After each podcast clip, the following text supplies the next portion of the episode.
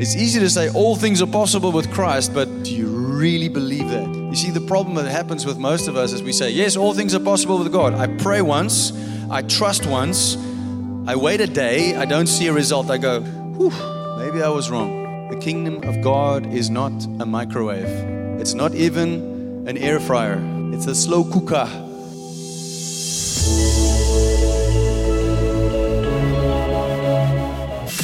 Hello and welcome to the LoveKey Church podcast, where we share our church's message of the week. My name is Heinz Winckler, and together with my wife, children, and our leadership team, we host LoveKey Church here in Somerset West, online, and on this podcast. It is our mission to help you to encounter God, align with His purposes, reign in life, and help others to do the same. We trust that you will find this message empowering, encouraging, and inspiring please share it with your friends and family and write a review for us. And a huge thank you goes out to those who have already done so. May you be thoroughly blessed as you listen to this message.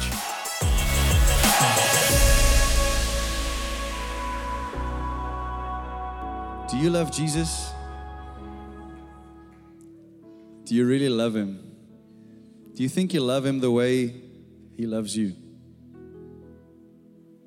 I wonder if we ever could. Sure. Thank you, Jesus. Thank you, Jesus. I love him so much. And I'm so aware.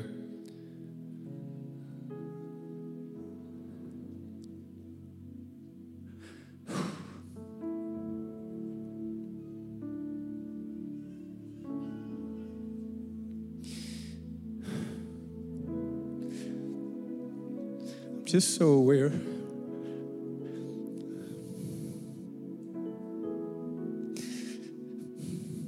Of what He has saved me from.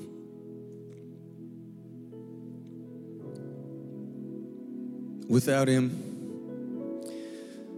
I'm the worst of all sinners and so broken and so lost. And anything I've ever done in my life, it's just worthless.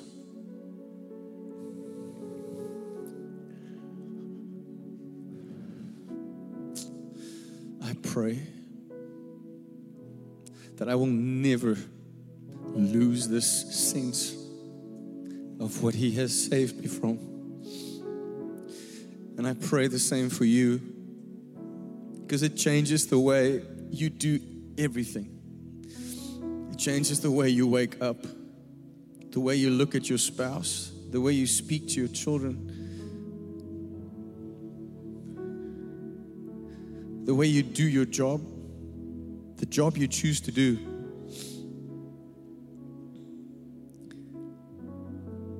How you choose to serve your King. Whether you look to Jesus to do your will, or whether you look to Jesus and say, What is your will? Whether you look to Jesus to be a genie in a bottle, whether you look to Him as the source of life.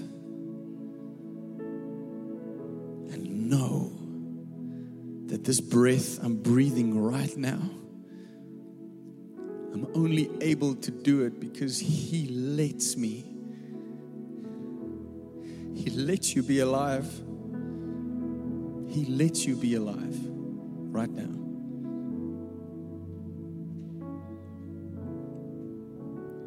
He let that woman yesterday come back to life. But it could have been her last day on earth. She didn't know. Do you think she knew the moment before she had a heart attack? The, the morning she woke up, oh, today I'm going to die. No.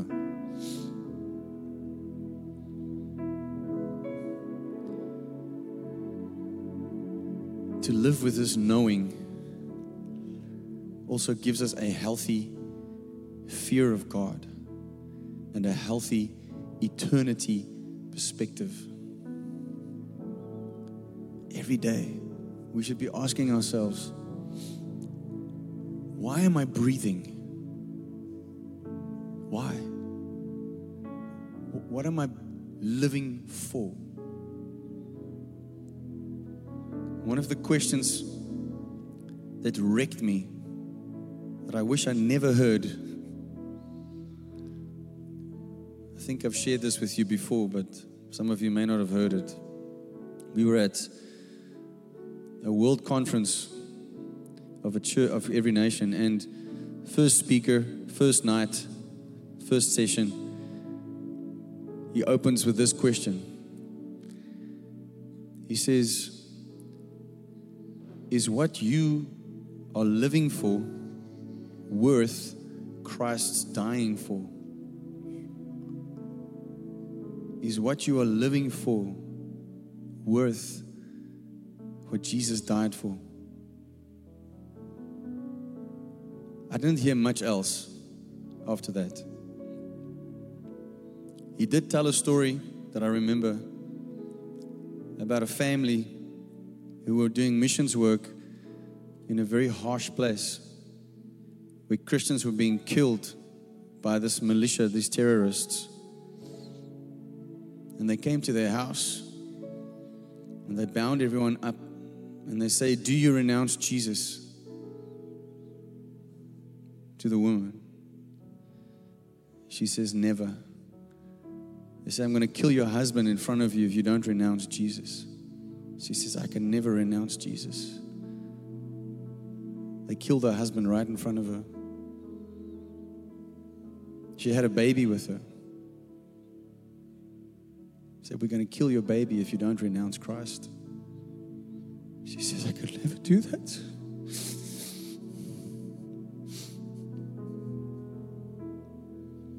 They threw the baby against the wall, and the baby died. They beat the woman and they set her alight and they left her to die. Somehow, she survived, crawled out of there, found help, was nursed back to health. The moment she could, she went straight back to that village and preached the gospel again.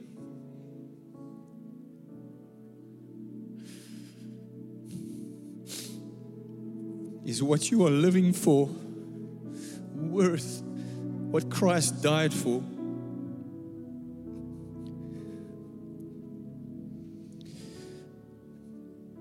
I don't know how to stress this enough. We cannot play Christianity. It's not a it's not a culture, it's not a club, it's not a, a thing we do on a Sunday. It's supposed to be who we are. And we joke about how raising the dead should be normal, but it, it's not a joke. It should be normal. I was so blessed and encouraged and inspired by this man. Everywhere he goes, he looks to find people that need prayer, shares the gospel, prays, healing happens. But that's not just for him, it's for all of us. Will you take your eyes off of you and your discomforts and issues and stuff and just lift it up and see who's around you and say, Holy Spirit, point me in the right direction. I'm breathing this breath right now so someone can get healed, so someone can be made whole, so someone can hear that God loves them. We will always have trials, troubles, tribulations, and suffering. Always. Jesus said so. You don't want to believe me? Go read the Bible. If anyone sold you a Christianity where everything will go well the rest of your life, they lied. In this life, you will have trouble, but take heart, for in me you will have peace. You can go through life and all the struggles and troubles and issues that you have, but have peace and rest in Christ.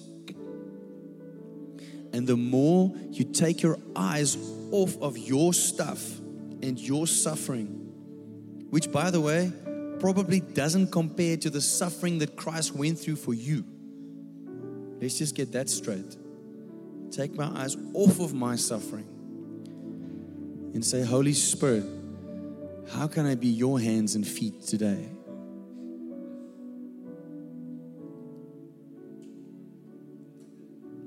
And it starts today. It starts by making a decision. It starts by saying, Yes, Lord, here I am, send me. And then t- tomorrow again. And then the day after that again. Because in a week from now, you're going to wake up, you're not going to feel the way you feel right now. You feel emotional right now because I'm emotional and you're picking up on that. But a week from now, you're like, you're back to normal. I don't want that for you. I don't want that for me. This cannot be an emotional thing only. We are moved right now because the Spirit is moving here. And there's an emotional reaction. But it's not about the emotion, it's about being obedient and staying obedient. There's a verse in the Bible that we read recently. It says, This is who you are, and this is what you have, and all these things are for you in Christ Jesus. And then it says, If you continue in the faith of the gospel that we preach to you, there's a if. I've told you many times the Bible is full of if then statements. We have to understand the if before we can step into the then.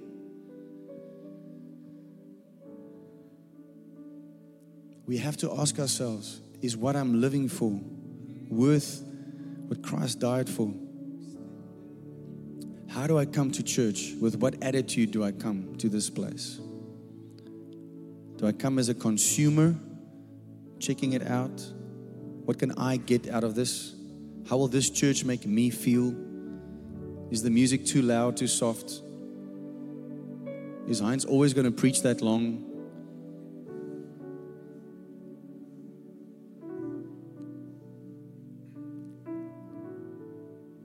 Coffee is too hot, the coffee is too cold. Or am I coming as a servant of the Most High God to say, How can I be a part of what God is doing in this place? Your flesh may not like everything that's happening. You may not agree with everything I say or do or how we do things. But what you need to settle once and for all is did God call you to be here? And if He did call you to be here, then come humbly to serve Him through the local church because that is His plan, that is His order, and that is how He works.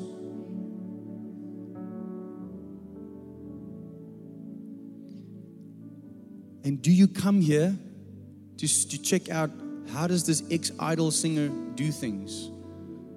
Or do you come to listen to a man of God called for his time such as this?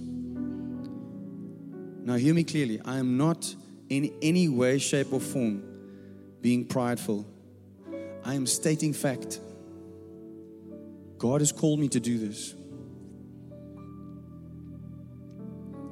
Bible says, if you receive a prophet in the name of a prophet, you will receive a prophet's reward.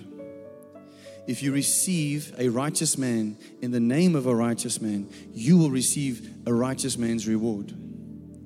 So each and every one of us, you need to ask yourself Do I receive Heinz and anyone that teaches here as a teacher of the Word of God? Or just as some singer who now leads a church, or some guy that I want to be my buddy. Because however you choose to see me, that is what you will receive. So if you want to receive the Word of God that will change your life, you need to come and sit with a humble heart and say, okay, I submit. It's easy to say, I submit. But what does submit mean? Come, the word is submission, under the mission. God has given me a mission and my wife, and He told us to start something that He wants that will bring a revival and that will change lives. But we are at a very sensitive and pivotal moment in the growth of this church.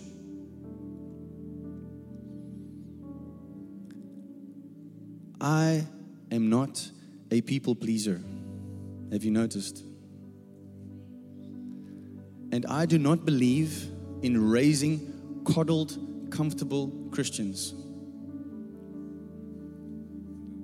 Because coddled, comfortable, convenient Christians are not going to change the world and they will not be ready for what is coming.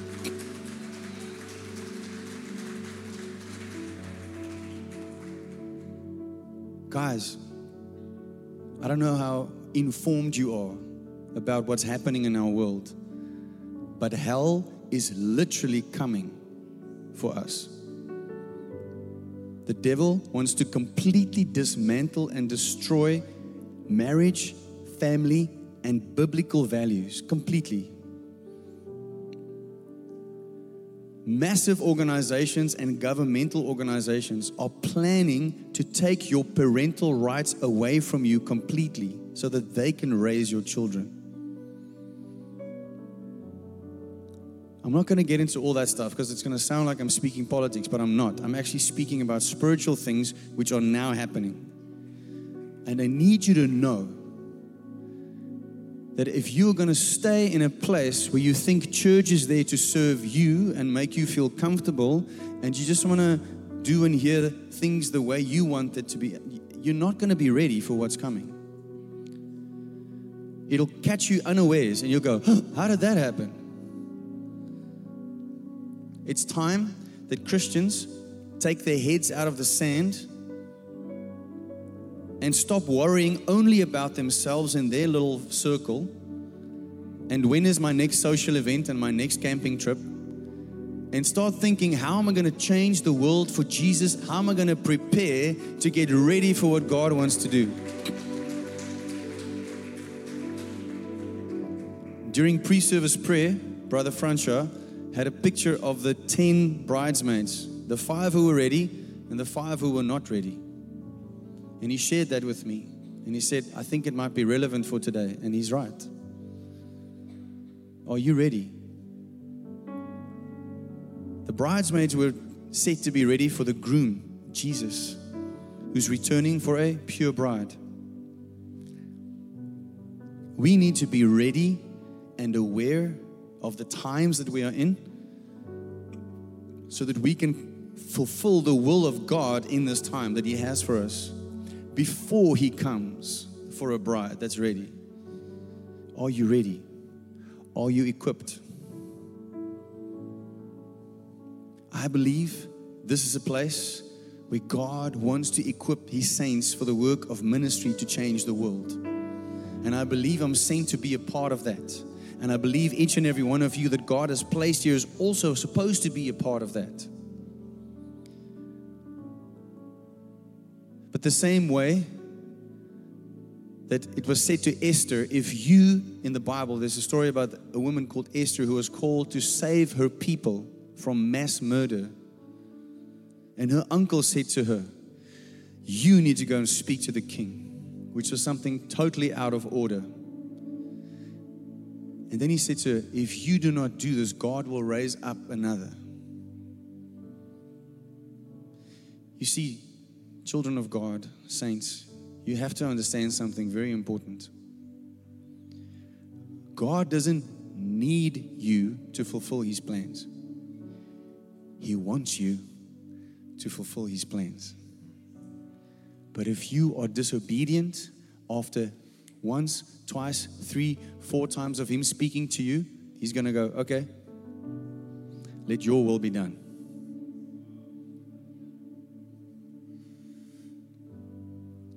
He doesn't need you, but He wants you. This church, we will keep meeting. If you stop coming, we will still be meeting. We don't need you to keep going. but we want you. If God has called you to be here, we want you here. And we want to help you and equip you and give you everything you need to do what God has called you to do. I don't need you to be here. I will keep preaching until I die. But I want you to be here. The truth is, you need God. You need a local church, and you need someone to teach you. Can we settle that as a truth? Do you believe that? Five of you. We can start.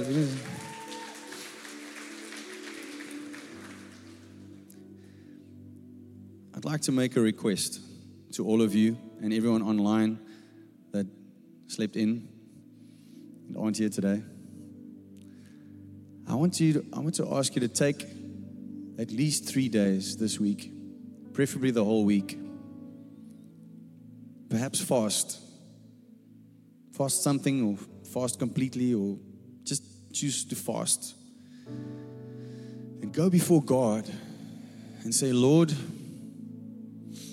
I confess with my mouth that you are first in my life. But when I look at my calendar, I look at the week that has just gone by, I look at the hours spent without you, not for you, for something else. I look at all the times that I could have gone to church, I could have gone to connect, I could have had coffee with someone who needed me, but my calendar, my other appointments were more important. My social calendar was more important. Jesus didn't die on a cross so that we can party away life. Now, with that, I'm not saying don't have a social life. Hear me, hear me. It's not about that. But what's more important? That's what I'm asking. Are we truly serving the King of Kings? And that through the way that He put it, the order that He gave us through the local church? Or are we serving ourselves, if you are really honest? Take a week, bring your schedule, your calendar, everything that keeps you so busy, bring it before God and say, okay, Lord, what is of you? What is not of you? And then you need to be ready to perhaps sacrifice things that are not of God.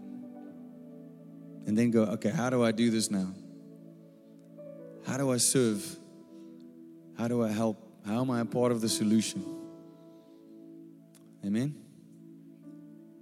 Who's, who's willing to do that? To take time this week and to question am, is what I'm doing and how I'm doing it really for God? Is, is what I'm living for worth what Christ died for? Will we do that?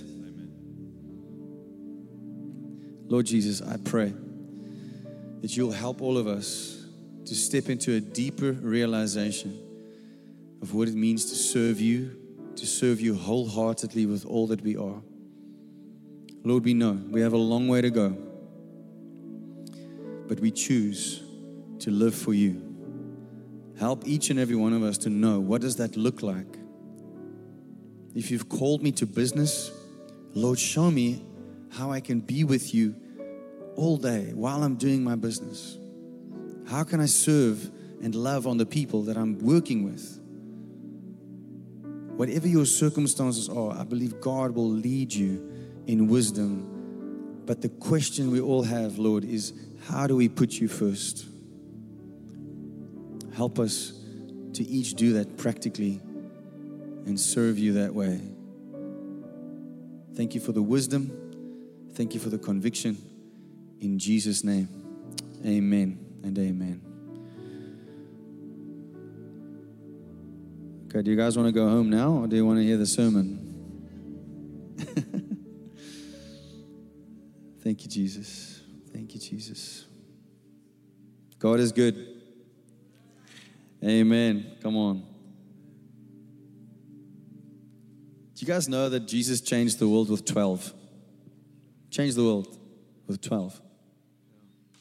We, did you notice we are more than 12 here? It's not all of the church, but we are more than 12 here. If we have at least 12 that are sold out, we have to be able to change at least Somerset West, at least Strand. At, you know, you get my drift. Do you agree? All right. It's easy to say all things are possible with Christ, but do you really believe that? You see, the problem that happens with most of us is we say, Yes, all things are possible with God. I pray once, I trust once, I wait a day, I don't see a result. I go, Whew, maybe I was wrong. The kingdom of God is not a microwave. It's not. It's not even an air fryer. It's a slow cooker.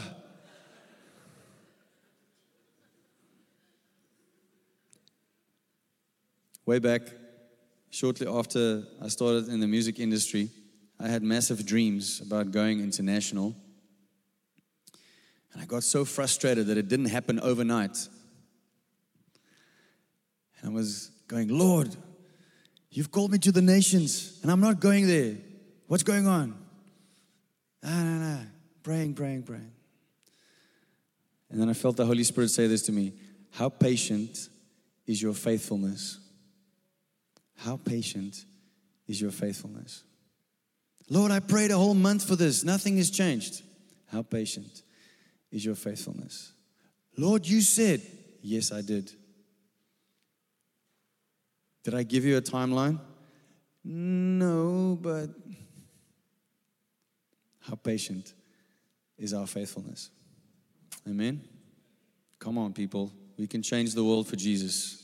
I'm convinced of that. I'm so glad we could have that family meeting. Thank you very much for your, for your patience. All right. We're busy with a series called One Gospel, One Church. How many of you believe there's only one gospel? Only one church of Jesus? Come on. And um, I want to ask you today how many of you struggle to take a compliment, to receive a compliment? Anyone? You're that person that goes, ah, no, man, nah, nah, nah. And then the person who gave the compliment kind of goes, I'm never giving you one again. Anyone like that? Yeah, you're too shy to say. Okay. How many of you get a little irritated with people who, when you do compliment them, they play it down? You get a little irritated by that. Yeah. How many of you love to give compliments? You just like comes very natural. You love it. You who love to give them, are you able to receive them? it's a little harder, right? How many of you love to give gifts? Probably the same people. love to give compliments and gifts. But do you receive gifts well? How many of you love to receive gifts? That's maybe your love language. Yeah, yeah, yeah. Okay. and when someone gives you a gift, is it a blessing when they give it to you? You, like my mom says, you faff well. Wow, thank you. You got a faff, you know. My, my mom, who's probably listening, if you don't faff enough, she goes, You need to faff some more. And I go, Oh, mom, it's so great, so amazing, thank you. I think her love language is faffing. So, if you do struggle to receive a compliment or a gift, what might be the reason? Low self esteem? On the one hand, or maybe pride on the other hand. There's a reason why I asked those questions. It should become clearer as we go forward. But for the moment, I want to do a quick recap. So, we've been speaking about one gospel, one church. And when we read Romans 1 and 2, that's what the series is about, the, the book of Romans. We spoke on one standard. Who can remember what is the one standard? God's standard of what? I'm going to give you a clue. Not right, Ach, not wrong, but righteousness. Uh, that didn't work. God's righteousness is his one standard. Amen? Maybe I need to preach the first message again because apparently it didn't land. Do you remember that? Now that I said it, at least. Okay. Then we looked at Romans 3 and 4, and we spoke about the one way that you can receive the righteousness, the one standard of God. What is the one way? Yes, hallelujah. Someone listened. Okay, by faith. Come on. Today, our message is called One Gift.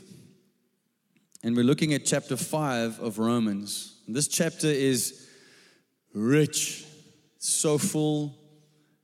It's so full that I'm not going to get through the whole chapter. I'm not going to do two chapters for one, and I'm only going to do probably three quarters of this chapter. And everyone who has lunch plans go, hallelujah. But this is a rich chapter. I want to encourage you to go and read it, meditate on it. There's so much here. Paul continues in this chapter his very long argument and thesis, which it actually is, to the divided church of Rome. Divided between, who can remember? Jews and Gentiles. Well done. My boy is listening. Hallelujah.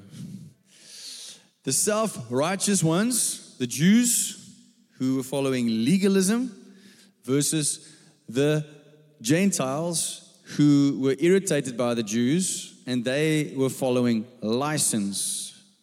They thought they had the license to live the way they want because of the grace of God. But Paul is trying to introduce true liberty by the Spirit of God to them.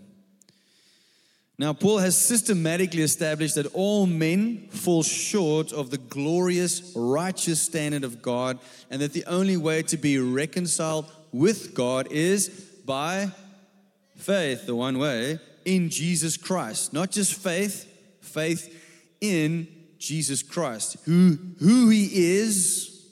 So, faith in who He is and what He has done. And in the process, He said that the Jews will not be saved by the law and by circumcision. And the law and the Jews must have gone, What? We're not saved by the law or circumcision?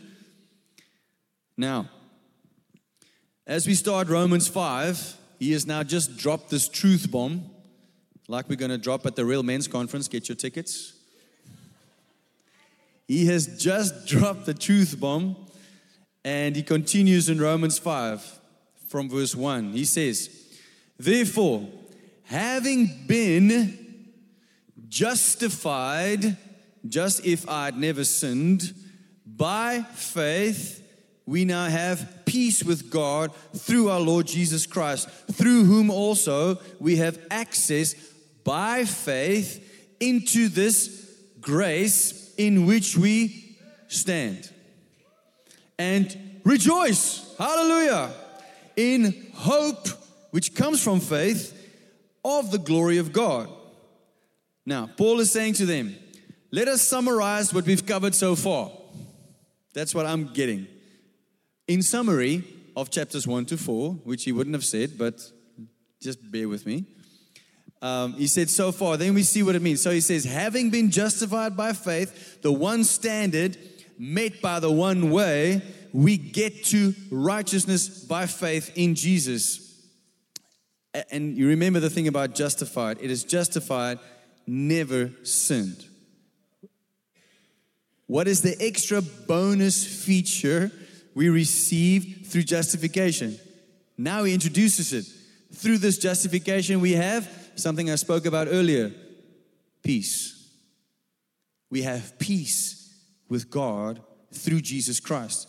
Now, if Paul says we have peace now in Jesus, what did we have before? What did we have before we had peace? The Bible says that friendship with the world is enmity with God. In other words, before we became born again, we were at odds with God. We were at war with God. Why? Because we were born out of sin, and God hates sin. Agreed? Don't fall for the lie that all people are basically good. In God's eyes, that's not true. But that's not all, Paul says. It sounds like a Verimark ad. I can almost hear Paul says, but wait, there's more. We have access to grace in which we now stand. Now being after being born again. And we rejoice. That's also something that comes from this. We rejoice in the hope of the glory of God. So faith gives us access to grace in which we now stand. It is settled. We are settled in the grace. And our new position is set. And now it's our new default setting. Only you can cause you to go back to your previous default setting if you choose to rebel against God. Where did we see true hope comes from? Uh, sorry, where did we see that true hope comes from when we spoke about faith? It comes from faith. Now, faith is the substance of things hoped for, all right? And here, faith produces a hope in the coming glory of Jesus Christ, in which we can now, in, in which we can now partake we can partake of Jesus Christ. But this Verimark ad still continues, folks. There is even more good stuff on the way. And you can read Paul's excitement in these verses. He continues in verse 3. He says, And not only that, do you hear it? okay, some of you. And not only that, but we also glory in tribulations knowing that tribulation produces perseverance, and perseverance, character, and character, hope. Again, hope. And now, hope does not disappoint because the love of God has been poured out into our hearts by the Holy Spirit who was given to us. Do you see the words, not only that? Do you agree that in the first verses he told us good stuff? that we think is good as well. But in the same vein, he continues to, to list good stuff. And the next good thing is that through faith in God, in Jesus, we now have this grace in which we stand. But not only that, we glory in tribulations. Woohoo! What is that I see? Trouble. Come on, trouble. Yeah. It's time for a miracle. Woo. Get ready. How many of you have that attitude? Kom ons kweek hom. Kom ons kweek daai attitude. But then he throws a curveball and talks about tribulations, trials, suffering. And we go, wait, whoa, whoa, whoa, Paul. Sorry, dude. I think you're busy with a new list.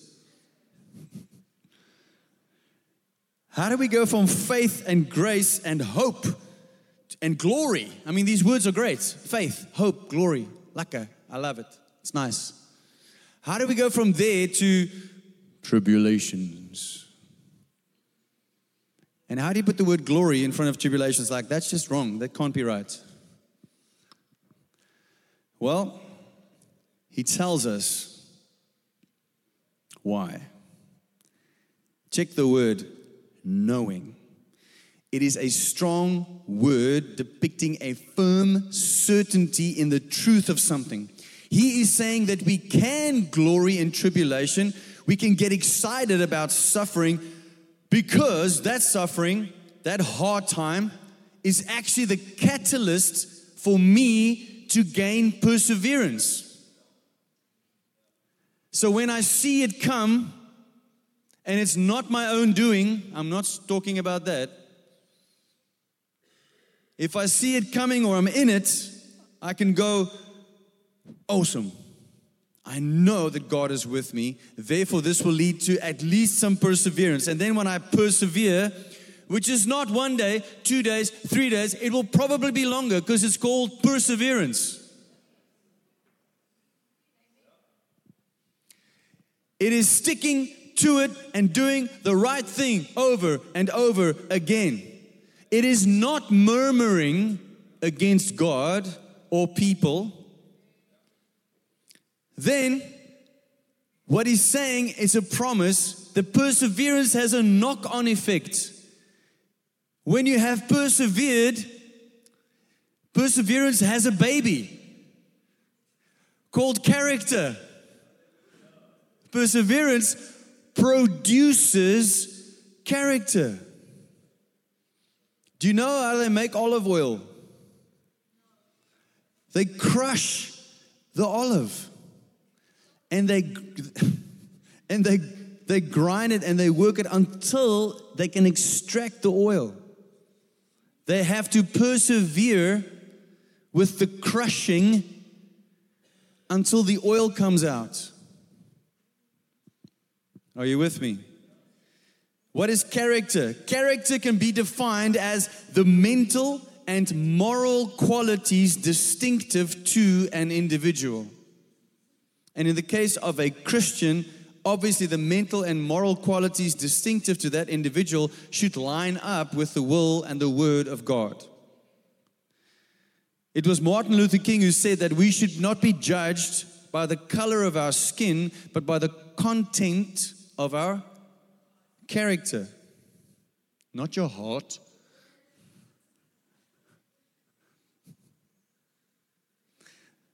I've got news for you. The Bible says the heart is deceitful above all. I'm just following my heart. Good luck. Only when your heart is completely sold out to Jesus you can follow your heart. But then you're not following your heart, you're following Jesus. Character. And then, again, character gives birth to hope. So, suffering, get excited because suffering leads to perseverance. Get excited about perseverance because it produces character. And character, get excited about that because now I can have hope. All right? He just spoke about faith and he continues in this way. He's teaching us something about what faith should look like. So, our faith leads to peace, grace, being able to glory in tribulation, and then perseverance, character, and hope. That is six things that come from faith.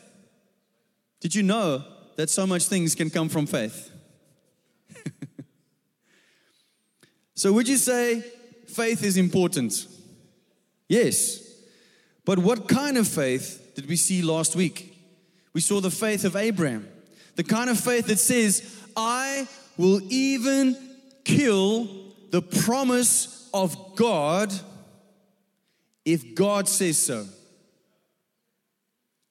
That is the kind of faith that he's talking about. God says to Abraham, the son that I've given you, the son of promise, go and sacrifice him. The Bible says the very next verse, he got up and he went on his way with his son. He did not tell Sarah. It's a wise man. No, I'm kidding. But can you imagine this for him was a trial? It was a tribulation, it was a form of suffering. He's before a very hard decision. But he obeyed, he persevered, and it, it brought character and gave him a hope. Amen? Can you see that? It's that kind of faith that he's talking about. Let us each ask ourselves Do I have the faith of Abraham? But the amazing benefits of this faith continues. He says, Now hope does not disappoint because the love of God has been poured out into our hearts by the Holy Spirit who was given to us. Are you encouraged by that? Come on, that's pretty amazing. That is a beautiful and encouraging thing. The hope that comes from faith does not disappoint. Why? Or how is it possible? How is it possible that this happens? Because the love of God has been poured into our hearts. By whom? The Holy Spirit. Now, suddenly we've got the whole Trinity in chapter 5. Can you see that? The whole Trinity is on display in this book. We are reconciled to the Father by the Son, and the love of God is poured out by the Holy Spirit. Can you see that? He's bringing the Trinity together for us. Did you notice he said that tribulation will come? He didn't say it might come. But we should get excited because it's the opportunity to grow in character and get hope. Now, as we read this, we are faced with the question Do I believe it? And if I believe it, what am I going to do about it? It doesn't just help to cognitively believe it. It doesn't just help to have a, a mental assent that, mm, yes, I'm in agreement. No, it has to flow into action.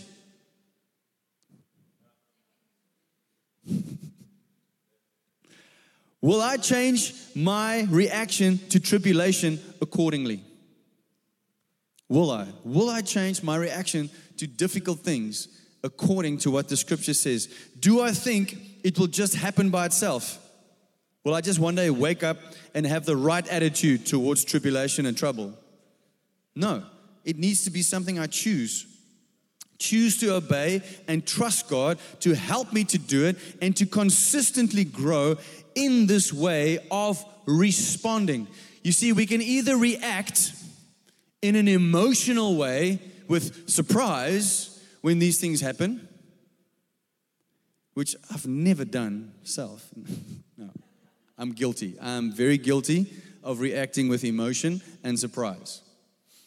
But what God is calling us to do here is to respond from a place of knowing who we are, standing firmly in the grace that is settled, and seeing what goes on. We're not ignoring reality, we're not delusional, but we respond from heaven. We don't respond from earthly things. Does that make sense? Come on, saints. You see, we can either have a knee jerk emotional reaction or a strong spiritual reaction. Let's ask ourselves for one moment how will I react to the next trial? Because unfortunately, it's not a question of if, it's a question of when. And I'm not speaking death when I say that. I'm ready and prepared for what might come. God never promised us that it will be a walk in the park. Never. Do you know what happened to the people that were closest to Jesus, the 12, the 12 apostles? Do you know about the ways that they died? It's horrible. It's horrific. But we just wanted easy. But we weren't call, called for easy. We were called to change the world. Amen. Come on. And it continues in verse 6. Oh, this is good. I love this part. So it says, For when we were still without strength, in due time Christ died for the ungodly. For scarcely for a righteous man will one die, yet perhaps for a good man someone will even dare to die. But God demonstrates his own love towards us in that while we were still sinners, Christ died for us. Much more, I want you to hear the phrase much more. It's going to come up a few times. Can you say much more? much more than having now been justified by his blood. Everybody say, his blood. We shall be saved from wrath through him. For if when we were enemies, we were reconciled to God through the death of his son, much more, everybody say, much more, having been reconciled, we shall be saved by his life. And not only that, can you hear? I mean, come on. but we also rejoice in God through our Lord Jesus Christ, through whom we have now received the reconciliation. Yes, glory to God. I just read scripture, so the applause is for God and His word. When we were still without strength, it says, when we were still without strength. Another translation says, when we were helpless. This implies that before Christ, a person is weak and in need of help. And the only cure to the weakness and the only source of help is Christ. Do you agree? If someone is not born again, they may think they're strong or have it all together and even operate with worldly success, which they think is success. But apart from Christ, they are without strength. They're uh, without the kind of strength that actually matters. Would you agree? Well, Paul doesn't care if you agree, it's just the truth. and Paul now makes it personal by saying, when we, he includes himself. When we were still without strength, he includes himself and those he is writing to, and we can do the same. Let's include ourselves in this truth. We were once without strength before we were in Christ. And this should fill us with gratefulness and joy and keep us humble and make us excited to share the good news with others. Come on. Christ died for the ungodly. So when we were still without strength, the next phrase is Christ died for the ungodly. So without Christ, I was weak and I was ungodly because I was disconnected from God. So I cannot be godly. Makes sense, right? Then he speaks on man's standards for when a person might decide to die for someone else. Is there anyone you are willing to die for right now? Who would you die for? Perhaps your spouse. Perhaps your spouse has contemplated killing you. I don't know. John Gray once said, My wife is so close to God. If she gets angry, she can kill me, raise me from the dead, and kill me again.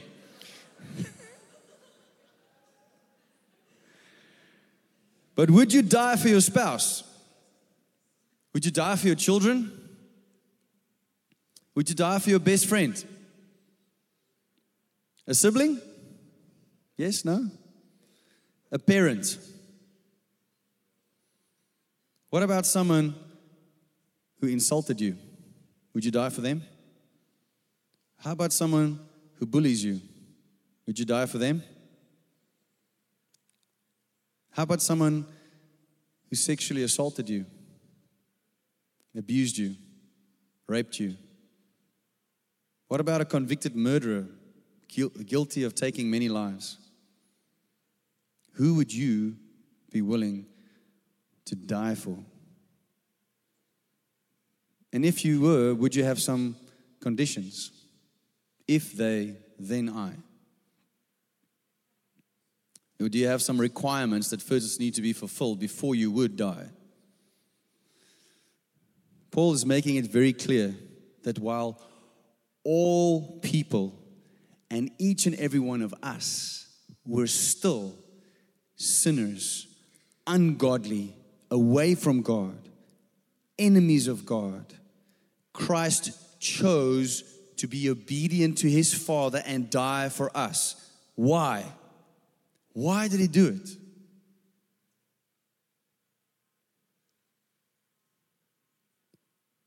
Because that's how much he loves each and every one of you. He did it because He loves you, even though you were an enemy of His Father. His love is the key. Wink, wink, nudge, nudge. And then he says, much more than having now been justified by his blood, we shall be saved from wrath through him. There is the beautiful line in the first series of The Chosen. There's this awesome moment in the beginning of, of, of the series Chosen where Mary Magdalene says, Before I met him, referring to Jesus, I was one way. But now I am another. Oh, that's some good writing right there. Before I met him, I was one way. Now I'm another. We are now, after being born again, after choosing to believe in Jesus and receiving him as Savior and Lord of our lives, we are justified. Justified of what? Justified by what? His blood. And this saves us from the righteous wrath of God. You need to know there is a righteous wrath of God. That if you are not in Christ, you are condemned. It's just the way it is. That's why we need Jesus. For if when we were enemies, here he says it in so many words, we were enemies of God. If we were enemies, we were still reconciled to God through the death of his son. Much more, having been reconciled, we shall be saved by his life. Know that before Jesus, you were an enemy of God. If you didn't know that, let that sink in. And when you wake up tomorrow morning, you go, sure, Jesus, thank you for what you've saved me from. I used to be an enemy of God. And now some people might say, yes, but God loves all people and all people are his children. How many of you believe that? God loves all people? That's true. God so loved the world. And all people are his children. Hmm. That's not the whole truth. He loves you and therefore sent his son, yes.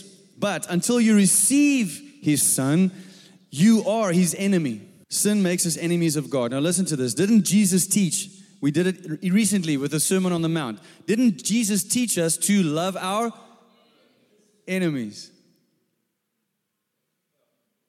So, wouldn't He set the example by loving His enemies? All those who have not yet received His Son?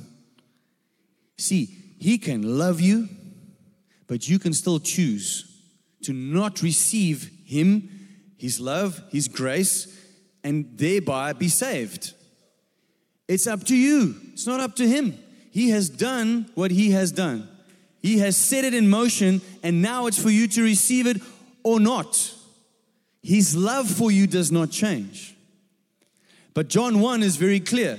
Only those who receive Jesus earn the right to be called children of God.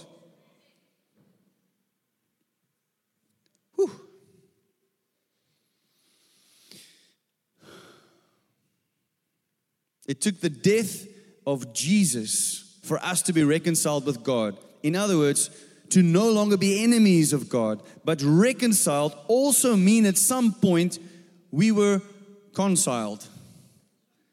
If you have to be reconciled, it means you were conciled at some stage, which is not really a word, but there was a time where it was there was an intimacy, there was a connection. Would you would you agree? I believe this refers to his original design for us as humans to be in perfect harmony with him. That's what he wanted from the start. He wanted us to be so intimately close to him. The thing that broke the intimacy was sin. And now Jesus comes to reconcile us with him. His death did that, and his life saves us. Remember, justification is being free from the penalty of sin, which is everlasting death away from God. And sanctification is being free from the power of sin. Being united in his death, we are justified. Living resurrected life through him and with him is walking out our sanctification. He was free from sin and death, and in him so are those who are born again. And then again, we hear Paul say, and not only that, as he ends this, this part, he says, we, are also, we also rejoice in God through our Lord Jesus Christ, through whom we have now received reconciliation. This also links back to not only that, but we glory in tribulation. It links back to that because he's using the same language.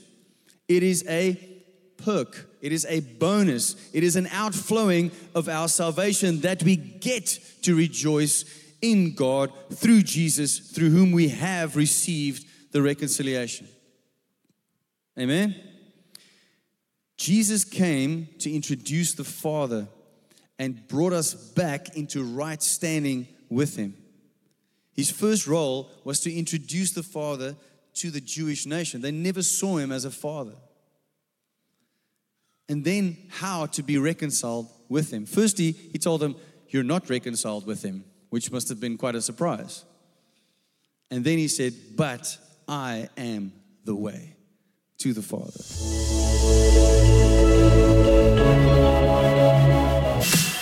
Thank you so much for listening to the LoveKey Church podcast message of the week. I trust that you had a life changing encounter with God that will help you to align with His purposes so that you can be one step closer to reigning in life.